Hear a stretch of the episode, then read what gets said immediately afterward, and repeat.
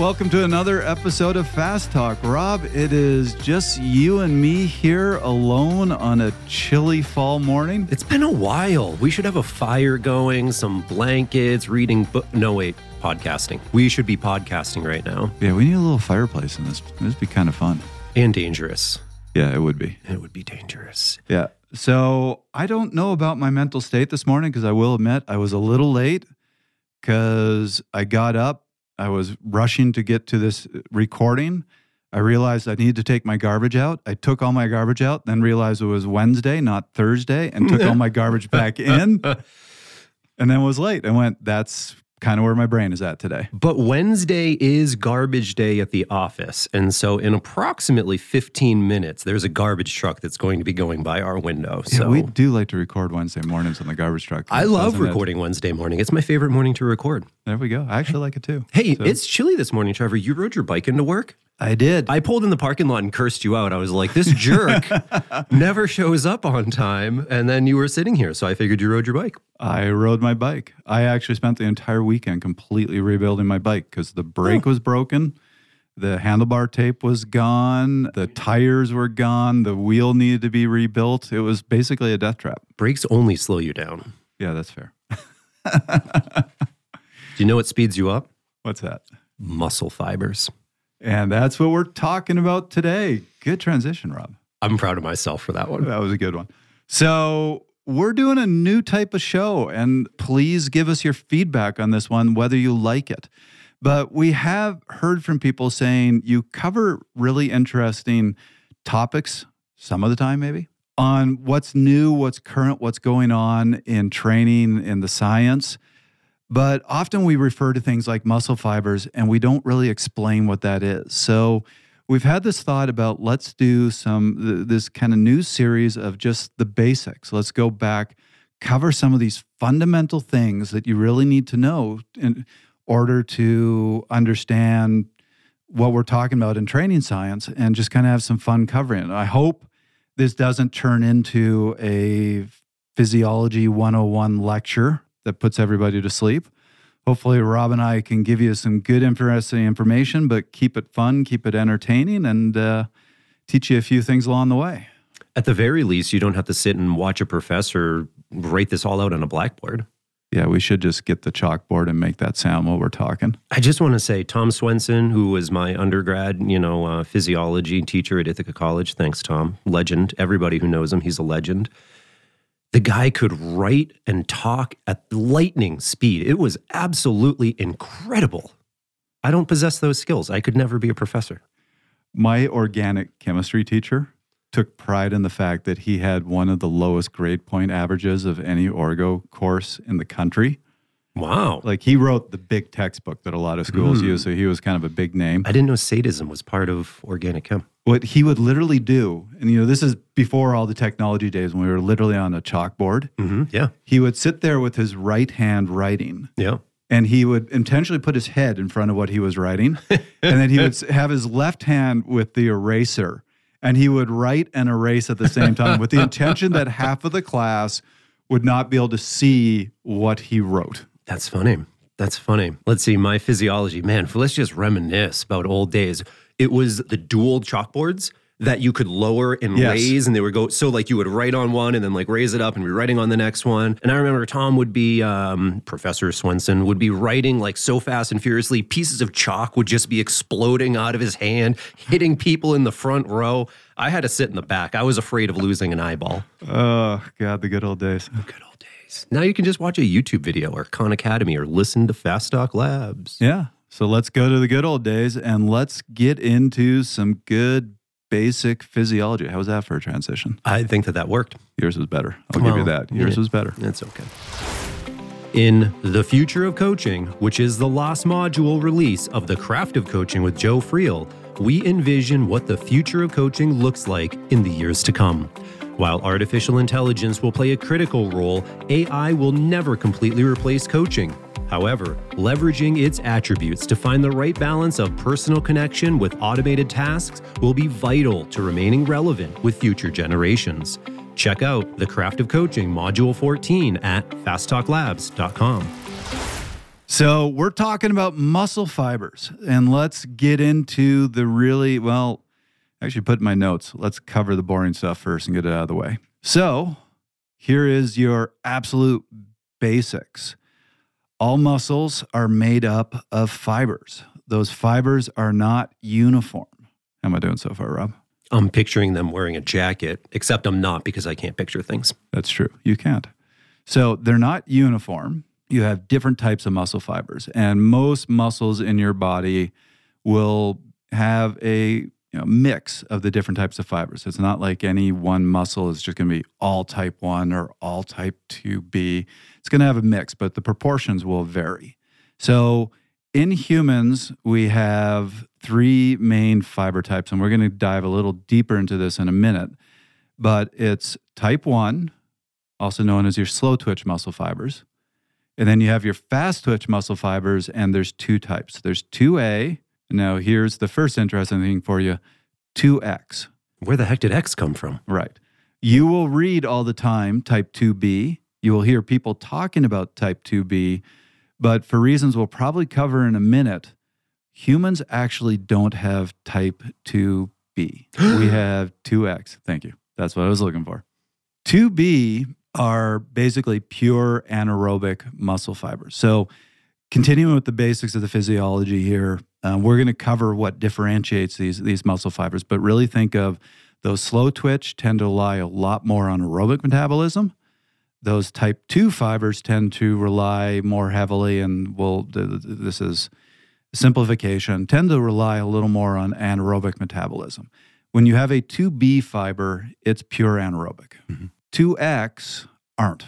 They have both the aerobic and the anaerobic machinery. And so I remember reading one of my physiology texts that humans are one of the purest aerobic animals on the face of the planet. And this is the part of the reason why we don't have pure anaerobic fibers. All of our fibers are capable of working aerobically. There you go. Yeah, the the fiber types and how they're found across the body has always fascinated me, Trevor. So I want to touch on that a little bit more. Please. You know, if we think about uh, your lower leg, your calf muscle, right? Your calf muscle is actually made up of a few different muscles, with the major ones being the soleus and the gastroc. We don't really need to get into the anatomy of this, but because the soleus is used more in walking, in maintaining balance, it's kind of always functioning at a low level you tend to find more slow twitch fibers in your soleus. Right. The gastroc is the big outer portion, and it tends to be more involved when you're sprinting, jumping, running. And because of those higher force situations, the fast twitch tends to be more populated there. But what's interesting is if you take a muscle fiber, no matter where it's found, a slow twitch type 1 fiber is the same fiber characteristically anywhere in the body. It can come from your tricep or your big toe, it doesn't matter. Characteristically, they're all the same. Yep. And I love that you went there because you can contrast humans to rabbits. I remember my one of my physiology professors explained this to us, and it was kind of neat. We're capable of walking. Like we, we can go outside and just go, I'm going to just do this slow, methodical walk. And that's because we have all those slow twitch fibers that you were talking about watch a rabbit even trying to move slowly because like hyperspeed all the time. Their hind legs, their muscles are primarily those two Bs. Mm-hmm. And those fast twitch, really anaerobic muscle fibers are also very strong. Mm-hmm. So a rabbit can't just slow walk, keep it smooth through the, you know, through the field or whatever. It has to hop because yep. those muscles just can't not contract with a lot of force. Yeah. Well, I'm going to I'm going to step outside of our human physiology element here for a second, and I'm sure what I'm going to say is wrong, but it's going to sound good enough that people believe me. So if I am wrong, don't don't write in. I know that this could be incorrect. I will see if I believe you. But chickens, chickens can fly, right? We don't really think of chickens flying, but they can fly, but they can't fly very far distances. What do we know about chicken breast meat? It's white. Yes. And Trevor, why is it white meat? Because that's your 2B fibers primarily. You got it. Right? And they don't need blood supply because they're anaerobic. They lack a lot of myoglobin, they lack mitochondria, they lack all of these things. And that's what makes them fast twitch, right? And white meat. That also means a chicken can't fly very far because they're not using an aerobic oxidative muscle to do it. As we all know at Thanksgiving dinner, the white meat is far better. If it is doused in gravy, I agree. That's fair. Yes, but gravy is the best part of Thanksgiving. So we've covered fibers. There's another topic in here, concept that's really important, Trevor, and that's motor units. Yes. So take it away, Rob. Me take it away. You take it away. That was I teed that up for I, you. Doing fine. Okay. You're Yeah, doing you- so good. Yeah, you're doing actually good throw. So I, I got to give you that one. I'll take this one. So these fibers have to be able to get a signal from the brain, or at least from the spinal system, to contract. And the way they do that is there are nerves that connect to these muscle fibers, and they send the signal and tell the fiber, time for you to contract. So, what you have in these muscle fibers is motor units or motor neuron units. So, basically, you have a nerve that comes from the spine that will then branch out and it will innervate multiple fibers. So I don't think I never actually looked this up. but I don't think you will ever see a one to one where you will have a nerve that will just innervate a single muscle fiber. I think they always innervate multiple fibers. I think that the lowest I've ever seen is a motor neuron innervating like three to four individual fibers for the very finest motor control. And that might be happening, say, in your eye, if I remember correctly. But oftentimes that nerve is having a lot more fibers contract under its will, under its domain. Yep. But this innervation, we're actually going to get to this in a minute when we talk about recruitment of muscle fibers. It's really important. But before we get there, let's continue with some of the basics.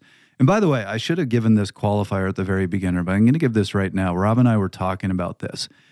We want to explain these basics. And before we started this episode, we were like, when was the last time you just read something straight about muscle fibers? It's been so long that this episode has scared the bejesus out of me. I was the same. I actually went back, pulled out a bunch of my textbooks last night, and just reread my notes, my highlights from the textbooks. And this is like from 15, 20 years ago. So, one thing we're going to say everything we're talking about, we both have remembered reading. We were taught this, but we were taught this years ago. And there's always this concern of, are we remember this right?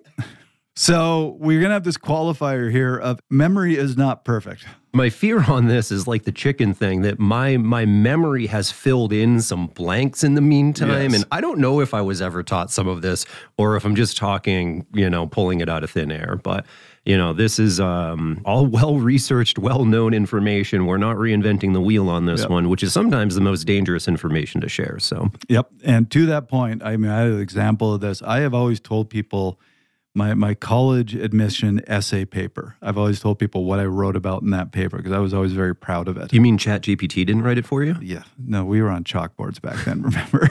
I actually literally typed it on a typewriter when I was applying to college. Yep, that old. So I have always told people what that paper is about. And about a week ago, I actually went back. Somebody was asking me about it and reread it and was like, wow, this is not at all what I've been telling people this paper was for 10 years. I'm like, it was the same general subject, but I remembered it completely wrong. So there's our qualifier. We were taught all this. We could be remembering some of this a little wrong, but still going to be fun. And I'm glad I gave the qualifier here because this is Yeah. something I remember from college. Stop I hedging, I Trevor. Get right back to the episode. why are they called fast and slow twitch? Ah, and yes. and here's my big qualifier. I don't think really that's the appropriate names anymore. Yeah, I'd agree. So, a long time ago when they were first studying muscle fibers, they did studies on frogs. Mhm. And what they were doing was literally taking the muscles out of frogs and they would connect them to a little apparatus so that the muscle fiber would, and the muscle would be hanging and they'd have a little weight connected to the muscle. I actually can't remember if they took out individual fibers or if they took out the whole muscle. I think it was the whole muscle. And then they would get them to contract. They'd zap the crap out of them, Trevor. Exactly. And what they discovered was some contracted really fast, some contracted really slow, or not really slow, but slower. And so they named them fast and slow twitch muscle fibers because that's what they saw about them. I'm not going to say this is wrong. Yes, these 2X, 2A tend to contract faster than your type 1s, often two to three to four times faster, as I remember. But I would say there's more important characteristics that differentiate these muscle fibers. And why is that important? I remember being on a ride not too long ago and hearing two riders talking about at what cadence do you need to be Mhm. riding at to go from using slow twitch muscle fibers to fast twitch? Because they were thinking it had something to do with leg speed. And if you were pedaling slow, you were using slow twitch muscle fibers. And if you're pedaling fast, you're using fast twitch muscle fibers. And that's why I don't like the terms fast and slow twitch, because that's not at all the way it works. Yeah, Trevor, it's I think it is important that you bring this up because let's be honest, when we're talking fast and slow, we're talking milliseconds for both of them. Right. So a fast twitch muscle fiber is contracting in about 7 milliseconds and a slow twitch, very slow twitch is contracting in 100 milliseconds, right? It sounds like it's a heck of a lot more, but again, it's still milliseconds.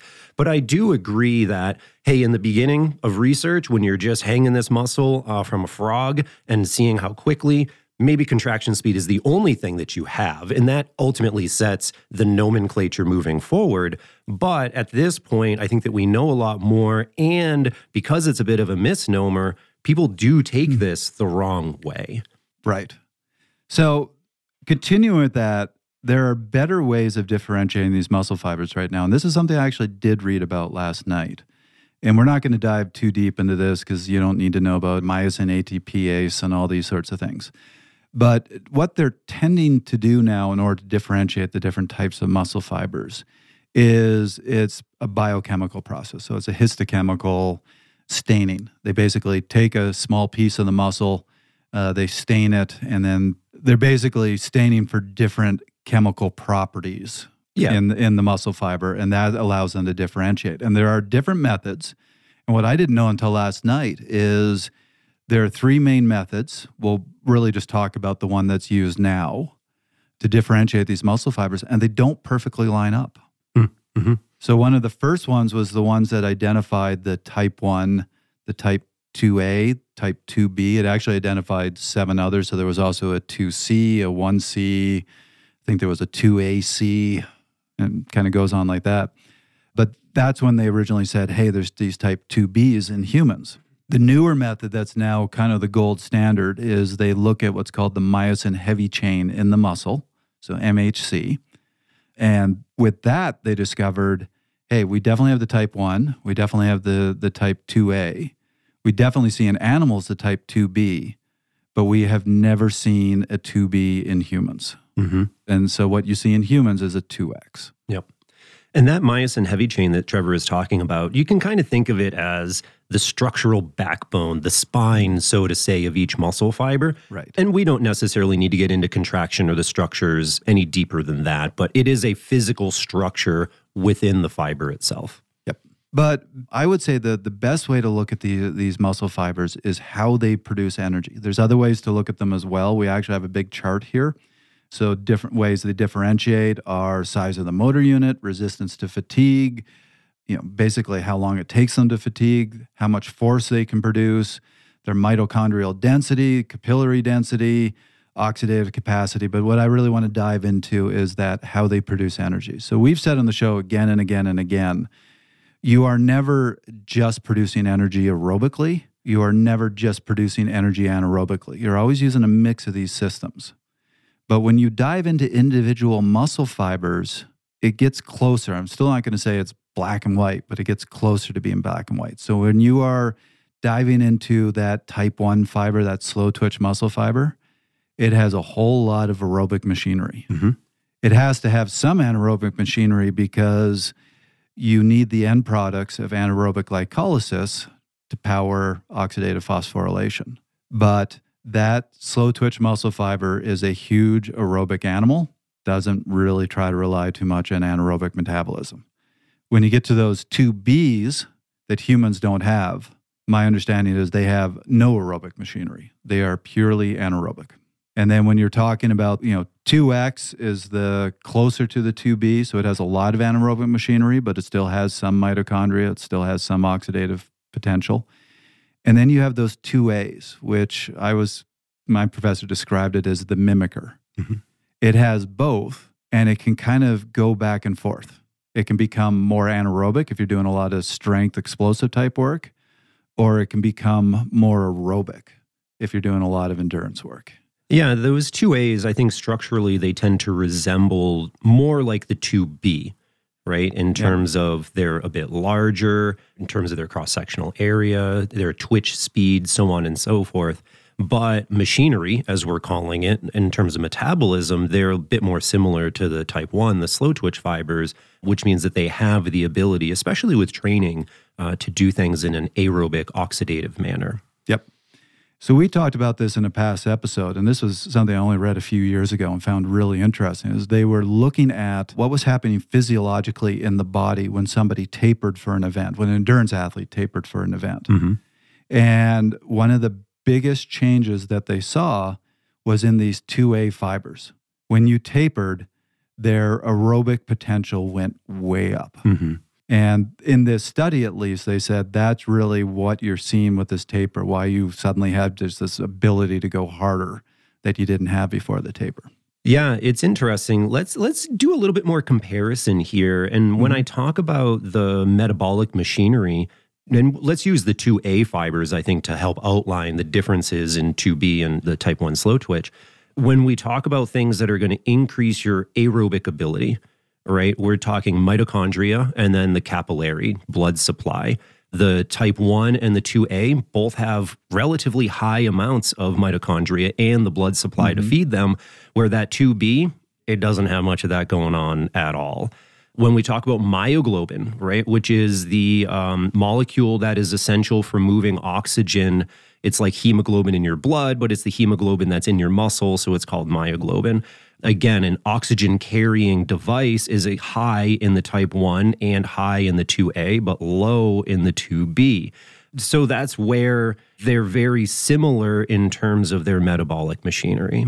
So I'm going to do a little tangent here just because I think this is really cool. And this is a theory, but I really like this theory of how we got mitochondria. Because in these muscle cells, basically mitochondria, these, and there's disagreements on what mitochondria look like, but they're generally drawn as these little oval shaped things. But they're almost kind of a mini cell within the cell. And they have their own membrane, you know, they have a they actually have some of their own DNA. And that is where all of the aerobic energy production occurs. So outside in the cell, that's your anaerobic machinery. And then it's inside the mitochondria that you, you have the aerobic processes happen. And the theory behind this is you have to look way, way back in the Earth's history. There was life on Earth for a long time before the Earth had an atmosphere. So the original single cells that you had in that primordial goop were entirely anaerobic. They had no aerobic machinery at all. Then the Earth developed an atmosphere, and the theory here is the first organisms to develop aerobic machinery were bacteria. And at some point, that bacteria managed to work its way into these anaerobic cells, and they developed a symbiotic relationship, so they stayed within the cells. And mitochondria are what remain of those bacteria. Mhm. And that's the explanation why mitochondria actually has some of its own DNA. Yeah. I've heard the same. I have no way of going back in time and proving that. It's an interesting theory, but uh, I don't know what to do with that. It's kind of a cool theory. It is kind of a We're, we're not going to do anything with it. It's just a cool theory. Yeah. So let's get back to these fibers because I think that functionally, the biggest difference that people need to know about is the strength of the fiber, right, Yes, Trevor? That's another big difference. And really, when we talk about slow twitch fibers, we're talking about fibers that are not very strong. And when we're talking about fast twitch fibers, we tend to talk about fibers that are more strong. Now, of the fast twitch, our 2X are going to be the stronger of the two. But what I found really interesting, and I didn't realize this until I was just doing my research, per size of fiber, all the fibers are the same. Ultimately, what's different is that our fast twitch, our 2A and our 2X fibers are bigger than our slow twitch fibers Your are. cross sectional area. And so they're they're stronger because of it. I always assumed that the fibers were stronger regardless of their size. Like, you know what I mean? Um, and so that was really that was a really interesting finding for me. So I'm, I'm glad that I went back and looked at all this. Know, your actin-myosin cross bridges, they're all basically the, the same. same. It's just It's the how many of them you have. Correct. Yep. Nope. Definitely. So, another quick tangent here. One of my all-time favorite interviews was Cancellara and was talking to him about a bunch of things about training. He was a very smart guy, but never studied physiology in his life. So it was great hearing him describe things. And I asked him if he had anything else to say, and he goes, "Yeah." This, thought I've always had that riders like me, and I know my accents are horrible, but um, go with me. He goes, riders like me, I think we have small muscle. Well, well, sprinters have real big muscle. And I'm like, are you talking about slow twitch muscle fibers and fast twitch muscle fibers? He goes, yeah, yeah, don't know what that is, but small, fi- small muscle. Perfect. And and he's not wrong necessarily, right? no, he's not. The other fun thing about hearing him say that is look at a picture of the guy. He did not have small muscles. No, he was, not a small. beast. Yeah. I agree. So, but yeah, I mean, these are the better differentiators between the muscle fibers versus the describing them as fast twitch and slow twitch. Even though that's accurate, I would say these are the things to think about when you're trying to differentiate the fibers. How strong are they? How good is their aerobic versus anaerobic machinery? Another place where this is really important because we've been talking about this a little bit. We've been talking about lactate. Mhm. And this is another big differentiator. Slow twitch muscle fibers love lactate because lactate is that precursor to the whole oxidative phosphorylation. So they are a consumer of lactate. Your slow twitch muscle fibers, if they see lactate in the blood, they'll suck it up and go, Thank you. I need this. Those big anaerobic, more anaerobic fibers, so your, your 2X, they produce a lot of lactate because that's lactate is is- I you know there's another debate, but I'm going to say lactate is the primary end product of glycolysis, and they got nothing to do with it. So they pump it out of the cell, and then the slow twitch muscle fibers take it up and say thank you very much. Yeah, Trevor, you're talking exactly about lactate shuttle mm-hmm. theory that we talked about back in episode 281. If anybody wants to listen to that theory that was developed by George Brooks, and then the work was further continued with uh, Iñigo San Millán as well. Yeah, you're entirely right. And it's interesting, I think, for people to see now at the fiber level how that is occurring and, and how we're able to shuttle out of a predominantly anaerobic based fiber, a fast twitch fiber, into a slow twitch, an oxidative, and aerobic fiber. And this is really important because if you take a basic physiology class or biology class, they'll always draw on the chalkboard or put up a picture of glycolysis and they'll show up the, the end product of glycolysis is lactate or pyruvate. The reason I say the primary is lactate because pyruvate can't cross the mitochondrial membrane, only lactate can. So if it's going to go into aerobic metabolism, it has to at some point be converted into lactate. And then once it's in the mitochondria, it gets converted back to pyruvate. But the important thing here is they'll always show you a picture of glycolysis and then an arrow pointing down to the Krebs cycle and then oxidative phosphorylation. And the implication is this is all happening in the same cell. But it's really important to understand that there's a little bit happening in the same cell, but really you need this lactate shuttle because you have some muscle cells that are producing a whole lot of lactate and they can't use it. And you have other muscle cells that don't produce a lot of lactate, but they can use a lot of lactate. Before we move on, I think there's a couple last characteristics to point out. One is fatigability. Slow twitch muscle fibers, and this is a simplification, technically don't fatigue. They can keep going. And there are some slow twitch muscle fibers where that is true. Think about your heart. Your heart is basically all slow twitch muscle fibers.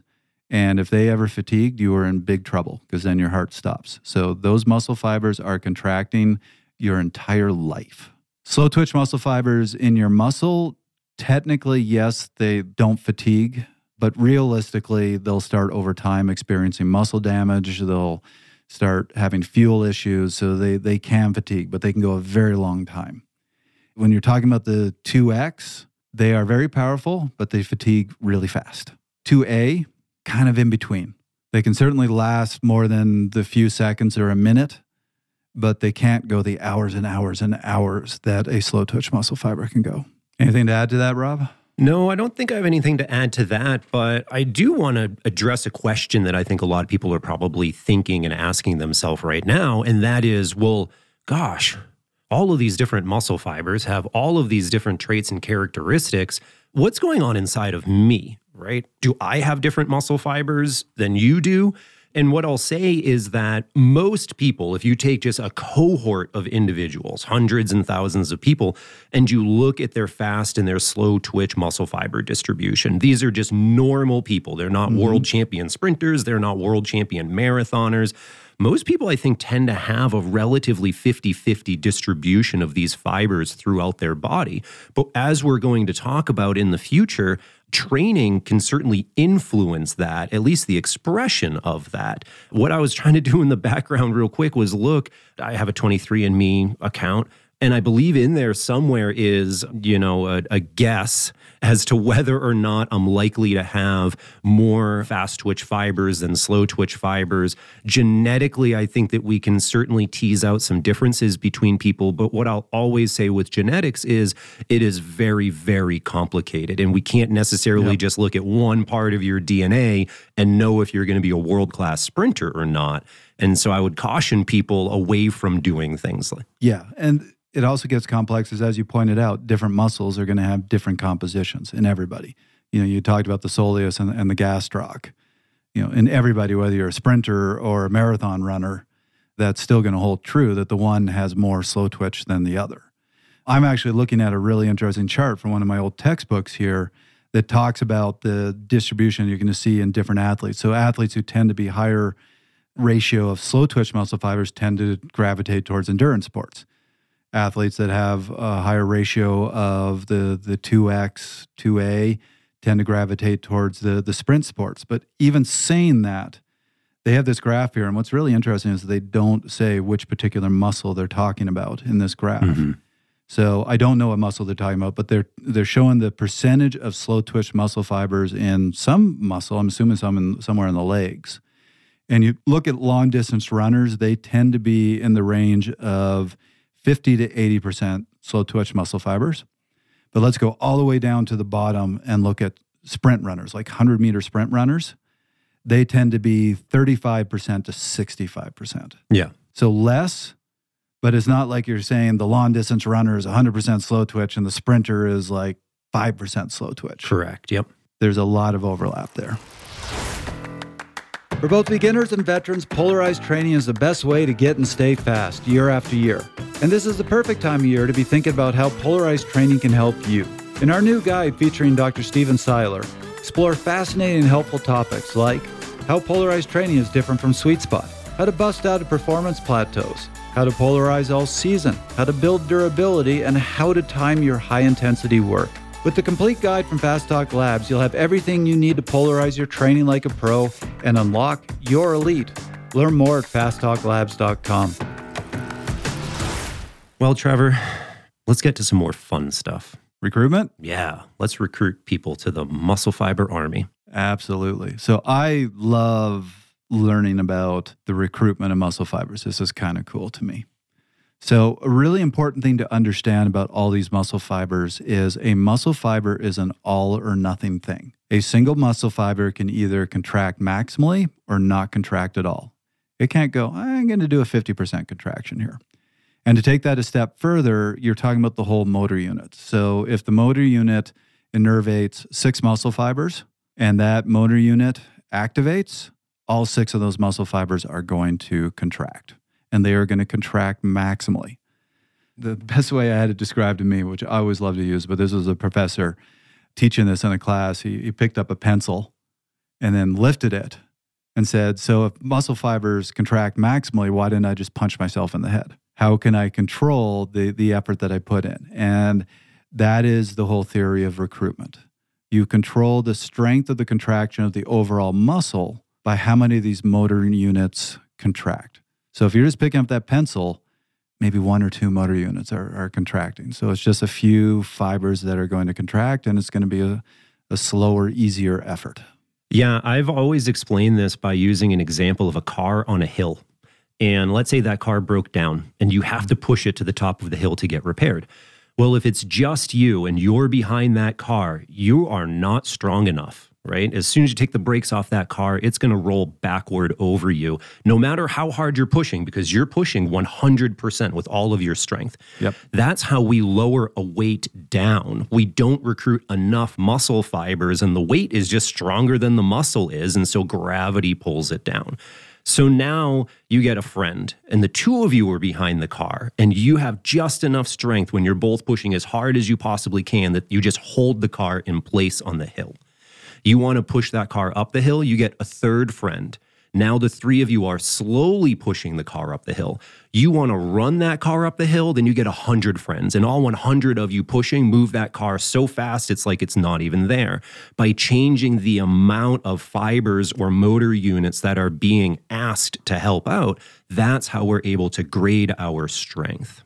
You know what the biggest issue with that car was? What? Use vegetable oil. Call back to our fringe episode two weeks ago. Sorry, I had to do it.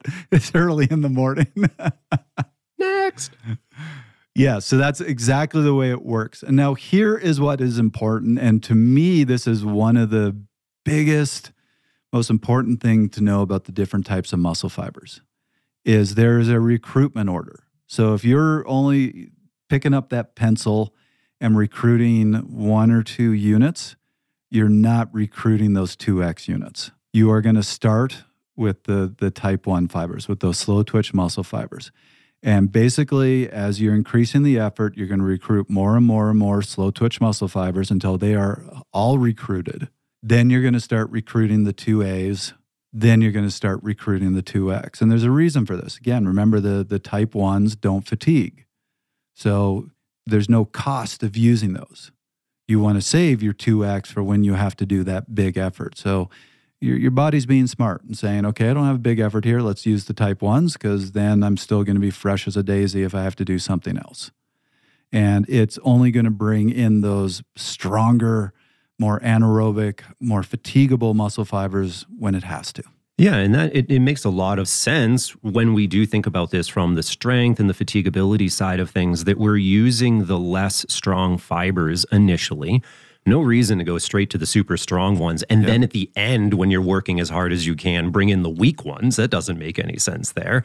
But what's interesting to me, Trevor, is, and, and I didn't know this stat either, at any one time, right, we would assume, based on what we just said, that when you are pushing as hard as you possibly can, then you're recruiting 100% of your muscle fibers. Not the case. At any one time, we can maximally recruit only about a third of our muscle fibers. But that makes sense because if we were able to recruit absolutely everything at once, then we would get one super strong impulse. We would never be able to sustain that force, or it, our movements would be really herky jerky. And so by recruiting some fibers here, switching off to other fibers, replacing them as we start getting a little bit tired because we're trying to hold up the bed so that my son can get his toys out from underneath it. That's neither here nor there. I don't know why I had that example. but this is also explains why at times and in certain circumstances people can have superhuman strength right baby stuck yeah. under a car you can lift that car off the baby because when adrenaline is flowing and you have all of these other neural things happening in your body, you're able to recruit more fibers than you typically could for a one off feat of strength. But that's going to open you up to things like injury because now you're putting so much force through your ligaments and tendons, so on and so you forth. You are so, going to be doing some tearing. It's going to be bad. But you're going to lift up that heavy thing because you have to.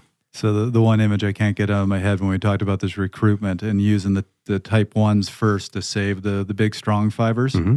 I was going back to your analogy of pushing the car up the hill, and I was just picturing this hundred pound nerd pushing the car with Dwayne Johnson on the side of the road, going, "Come just, on, just, just push. I don't want to fatigue." yeah, I guess that's true, right? And and that is probably a more accurate way to describe this. I'm I'm I'm glad that you added that in because I'll add that into my explanation yep. that the weightlifters and the football players, they're just sitting on the sidelines waiting to be called on, just laughing, watching the, the weak fibers trying run to over by a car. but but that skinny person, I'm not going to call him a nerd. That skinny, less strong person can push for a really long time without getting tired. Trevor, just saying. Just I don't mind calling him a nerd because let's face it, Rob, we're nerds. I'm not a nerd. Okay, you can deny it. I have accepted my nerdness a long time ago. Well, you are like 100 pounds compared to me, so. Yeah, there you go.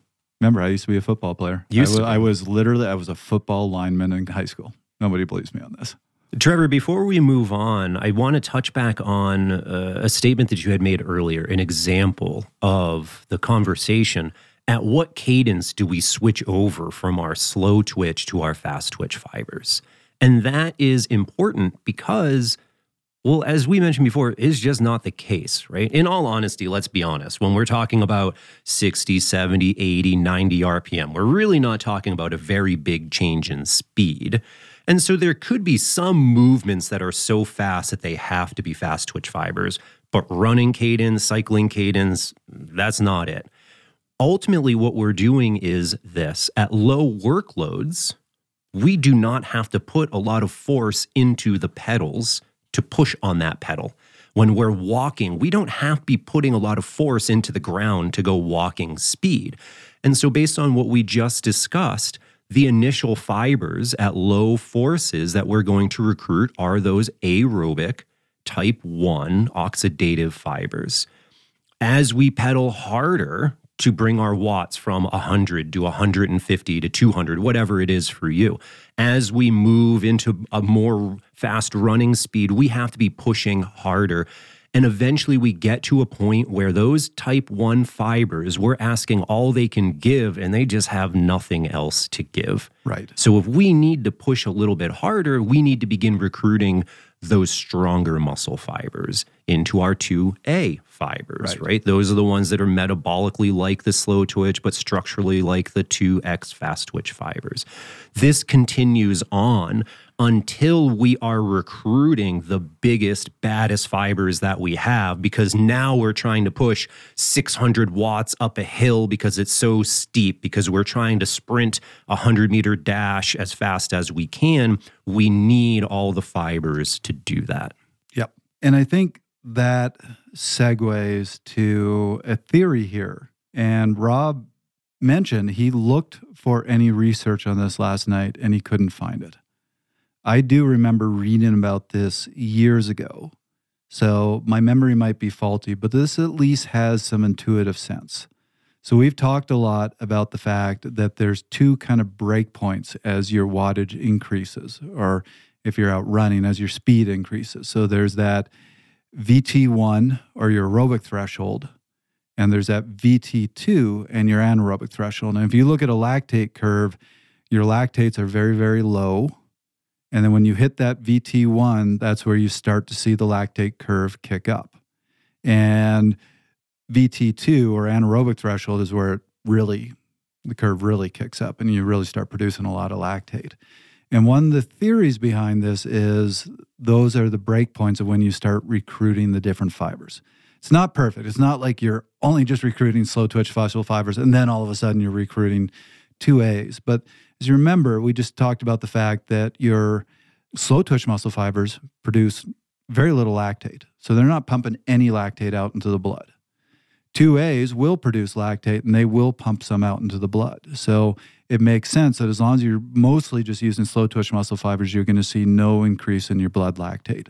Once you start recruiting those 2As, blood lactates are going to start going up a bit because they're pumping it out when you hit those 2x, they are giant lactate producers and they can't use it. So they're pumping a ton into the blood. So that's when you're really going to see those lactate levels go up. Yeah, I think it's important, Trevor, to say that it's not a perfect line, but it does kind of intuitively make sense. We know that there's some other things going on there too, right? Because um, the liver and the kidneys, they're able to take up some lactate as well. And at higher intensities, blood flow there slows down. And that also is part of the reason why the graph gets so steep at the end but it does kind of make intuitive sense. And I've always worked off of that theory, but I've never looked until last night for the research to back it up. And I personally couldn't find any. So I'm going to do a little bit more digging. Hopefully, I can find something. And uh, if I do, we'll make sure that that stuff gets into the show notes. Yep. You know, another thing that I think is really important here that you can understand in the context of muscle fibers is We've talked a lot in the show about the importance as endurance athletes of developing fatigue resistance. Mm-hmm. So remember, slow twitch muscle fibers are essentially infatigable, but they can get damaged. They can start having fuel issues. So if you are not a well trained athlete and you're going out and doing a long bike ride or a long run, there is a point where, let's say you're just going at a steady pace or a steady wattage there is a point where those slow twitch muscle fibers aren't going to be able to produce all the power for you anymore. And you're going to have to start recruiting those 2As. And if you're really out of shape, those 2As are going to start fatiguing and you're going to start having to recruit those 2X. So even though if you're on a bike and the power was steady the whole way, At the start of that ride, you're just using slow twitch muscle fibers. You're down in that zone one, zone two. By the end of that ride, you're recruiting a whole bunch of type 2A and 2X fibers, and you're hitting a whole different system. Mm-hmm. You're not training the same thing at the end of the ride that you were at the beginning of the ride. And we talked about this before that that's actually one of the benefits of a long ride is forcing those 2As to work aerobically and training their ability to not fatigue. Yeah, Trevor, another interesting thing that ties recruitment and training together is if you think back to our episode 251, which is the time at VO2 max episode that we did based on Dr. Bent Rønnestad's research. A big part of the reason he's a proponent for time at VO2 max is that, and this is where the recruitment is tied together, at VO2 max is an intensity at which we are maximally calling on muscle fibers. Maybe not maximally. I won't I shouldn't say maximally, but we're calling on significantly more muscle fibers, which is bringing more fibers to be trained into the equation. If we're only ever spending time at low intensities, short of going for a very long duration like you're mm-hmm. talking about, then we're kind of training the same fibers over and over again in a very moderate sort of manner. And we have to be at these VO2 max level intensities so that we're recruiting all of our aerobic fibers together to accomplish that work and giving them all a training stimulus. Right. And, you know, one of the biggest tricks, I think, in, in really producing training gains, going back to that whole study about tapering, showing the, the biggest thing you see in taper is getting those two A's to work aerobically. I think this is something you generally want to do in your training. As we said, those two A's are mimickers. They can be more anaerobic or they can be more aerobic. And you want to get them to be more aerobic. Ah, November. The air is crisp, the leaves are falling, and I get to take a break from riding my bike. Now is a great time of year to rest and reflect on the past season. Visit Fast Talk Labs and take a look at our pathways on recovery and data analysis. These two in-depth guides can help you get the most from your off-season. See more at fasttalklabs.com slash pathways.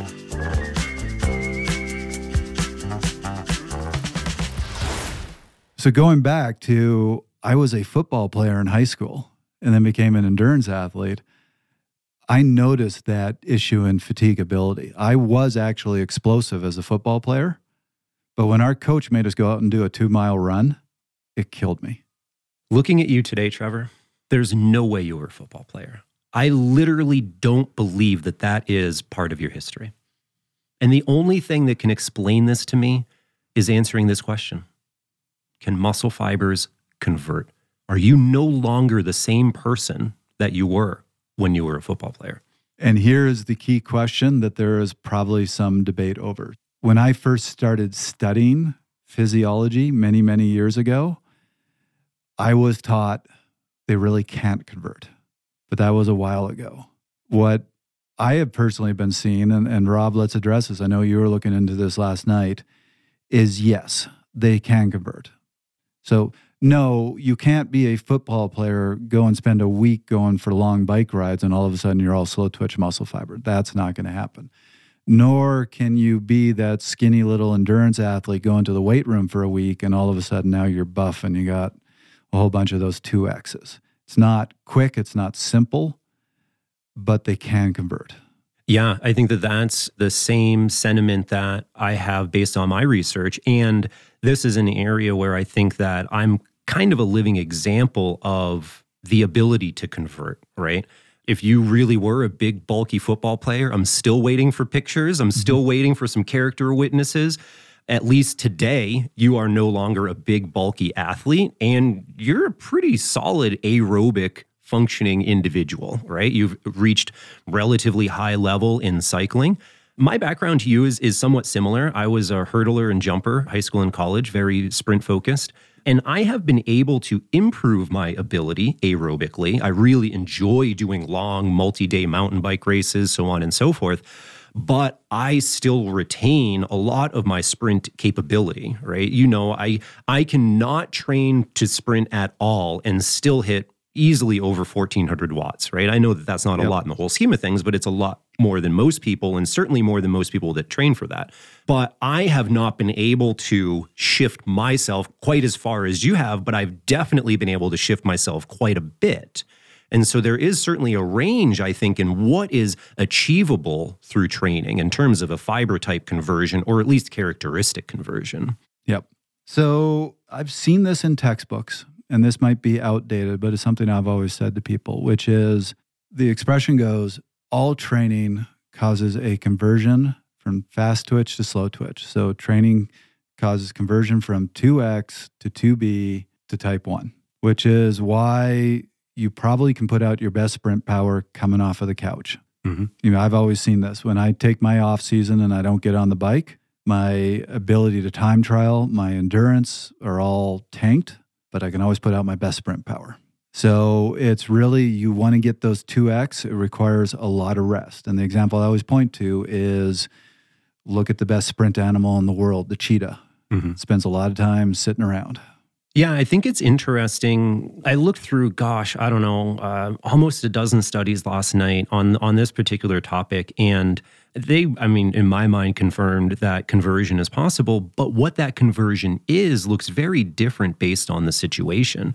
One of the early studies looked at riders doing on a cycle ergometer, I believe like five minute efforts at like 95% of their VO2 max power or whatever, pretty standard VO2 max level workout and they saw conversion of muscle fiber from 2X to 2A, but also from type 1 to 2A, right? So we're kind of all yep. roads are leading to that 2A situation. I looked at another study that looked at beginning individuals who were not necessarily athletes. They had kind of a 50 50 fiber type distribution. And they, I think, if I remember correctly, maintained their 2As really reduced their two X's and increased their type ones, right? So two A's stayed kind of the same based on that training. Their really strong fast twitch fibers came down and then their slow twitch came up. So it really depends, like you were saying before, Trevor, the types of training that people are doing and the duration that they're doing that training for, right? And that's where I think maybe some of these studies were a bit confusing because if the study isn't set up correctly, it's very easy to say, oh, there was no change, there was no difference, right? And so if you do it with the appropriate subjects who are in appropriate types of workouts for an appropriate duration, then I do believe we get a lot of good science that says, hey, yeah, we are definitely seeing some structural changes and the muscle fiber characteristics changing along with that. Yep. So I think another thing that people get confused, you know, we're talking about this fiber conversion as I said, it takes a long time. We're, we're measuring this in years. I think when you see that shorter term transition, some of these things that we were just talking about, I haven't seen a study to say this absolutely, but this is just intuitive that more of what you are seeing is those two A's mm-hmm. with their capability to mimic. So if you're seeing, hey, this person's really moved from a, a much more explosive anaerobic type phenotype to that more endurance type phenotype, I think probably what you're seeing is a lot of those two A's moving from being heavily anaerobic to being much more aerobic in their capabilities. Well, and I think that this backs up something that we talk about a lot here, and that is if we look at research on high intensity interval training, we can see relatively large changes in a relatively short amount of time, yep. especially because that research is being done on maybe an active but sed- otherwise sedentary population, not a highly trained population anyway. And so we're able to see that relatively fast conversion of the 2X to the 2A because the equipment is all, for the most part, there already. But the longer term stuff that we're talking about, right? We talk, you know, it takes years and years and years of steady base, steady zone two training to really reach your potential in terms of an aerobic individual. And that is probably again related not just to the training of those muscle fibers, that in itself might be able to happen quickly in terms of mitochondrial biogenesis within a type 1 fiber, but over years and years, we're getting conversion of that fast twitch fiber to slow twitch. And that's the continued improvement that we see that really makes somebody, uh, you know, an appropriate endurance athlete. Yep. Now, the last thing I'm going to throw into this, even though Rob and I have been sitting here saying, yeah, they can convert.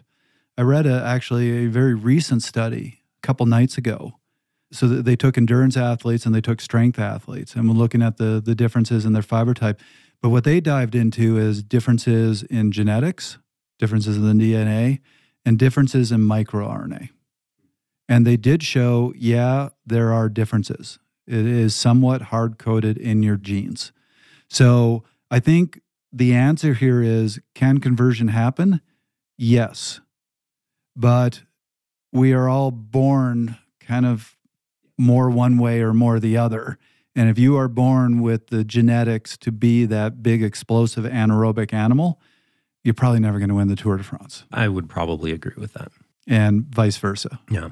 Something else I think that's interesting to point out is that, as we mentioned before, at this point in history, we tend to be calling muscle fibers based on that myosin heavy chain nomenclature, mm-hmm. right? The structural. But it is possible that we're seeing fibers have metabolic changes without mm-hmm. the structural change. And so we might say have performance improvement or performance changes, but our fiber typing doesn't necessarily change because the structure of the fiber is the same, even though its metabolic activity is a little bit different. So perhaps depending on the type of staining or the method that's being used to classify, we may or may not see some changes. And that ultimately accounts for different research results. Now, I think there is one last thing to cover here, and this is an effect that you see with aging. This effect is called motor unit remodeling. So, as we were talking about early on, you have this motor unit, which is a nerve that then branches out and it connects to multiple fibers. And as we said, when you recruit a motor unit, you recruit the whole thing. So that nerve fires and all those fibers will contract. What you see over time is that you, you see basically orphan fibers. They disconnect from their motor unit. For a variety of reasons. And then you have a fiber that cannot contract. Hmm. But it will eventually reinnervate. So this is the remodeling. It will connect to another motor unit. And for whatever reason, and I haven't dived deep enough into this research to understand why, almost invariably you see it connect to a slow twitch motor unit, hmm. not a fast twitch. And so something you do see in aging, particularly, you know, you, you see this in endurance athletes all the time. The first thing you lose is your explosive sprint mm-hmm. power. Mm-hmm. Yeah. But older endurance athletes are just animal. I mean, this is why people who do those ultra endurance events like Race Across America, you're considered in your prime in your mid 40s mm-hmm. because you just become these aerobic monsters. And this is part of the explanation behind that is what you're seeing is this deinnervation and, and some fast twitch muscle fibers are connecting to a slow twitch unit and then they do convert to a slow twitch muscle fiber. And it's funny because Trevor, I had no background knowledge of this of this concept at all because frankly, I'll never age and so it doesn't matter to me that this happens. I kid. I'm getting old real fast. But I did know that, and I don't even know how I knew this, that if you connected a fast twitch fiber to a slow twitch motor unit, that fast twitch fiber would then convert into a slow twitch yes. fiber, which is just like baffling and mind blowing. But I think ultimately it makes sense based on the previous conversation we've had. So here is where exercise is so important for health. Mm-hmm. Because what they have shown is that when you are training and training regularly, you see a lot fewer orphan muscle fibers. Hmm, mm-hmm. So you can, you know, you can't stop it, but you can slow down this effect. The other important thing to remember here is what happens when you have a lot of this remodeling is you start losing motor units. Mm-hmm. What will happen is it will connect to an existing motor unit and that motor unit will start increasing the number of fibers connected to it and what you will have in any given muscle is fewer motor units that are nervating a lot more fibers, which means you lose fine control. Yep. So then when you go and try to pick that pencil up and pick it up slowly, you might not be able to quite pick it up at the, the pace you want. Yeah, or just all of your movements are going to be less smooth, right? right? Because you're not able to be grading that force. Maybe there's going to be a little bit more of a shudder uh, in somebody's movements. Interesting. And so this is something you see in aging with people who aren't physically active is you see that reduction in the number of motor units. And so this is why you see them elderly people who unfortunately haven't been too healthy, they tend to shuffle. They tend to have those problems with the, the fine movement. This is one of the reasons behind that, at least from what I have read.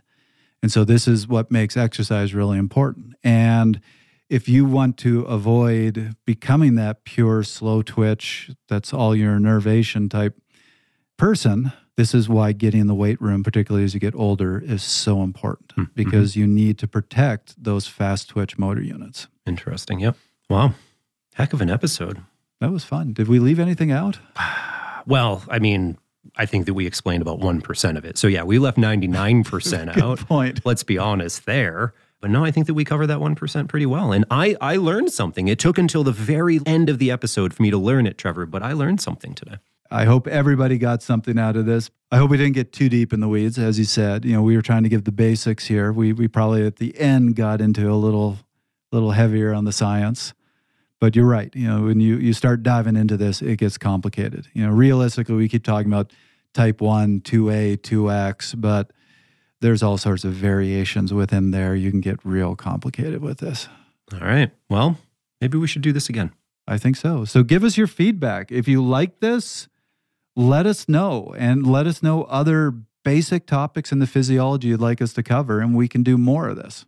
Yeah, let's talk about excitation, contraction, and decoupling. That sounds great. Let's do that next. No, not basic. I had to think for a minute about that. we should probably do it I need to. I need to refamiliarize myself. It's all good. that was another episode of Fast Talk. Subscribe to Fast Talk wherever you prefer to find your favorite podcast. Sure to leave us a rating and a review. The thoughts and opinions expressed in Fast Talk are those of the individual. As always, we love your feedback. Tweet us at, at Fast Talk Labs or join the conversation at forums.fasttalklabs.com. And of course, you can learn from our experts at fasttalklabs.com as well. For Rob Pickels, I'm Trevor Connor. Thanks for listening.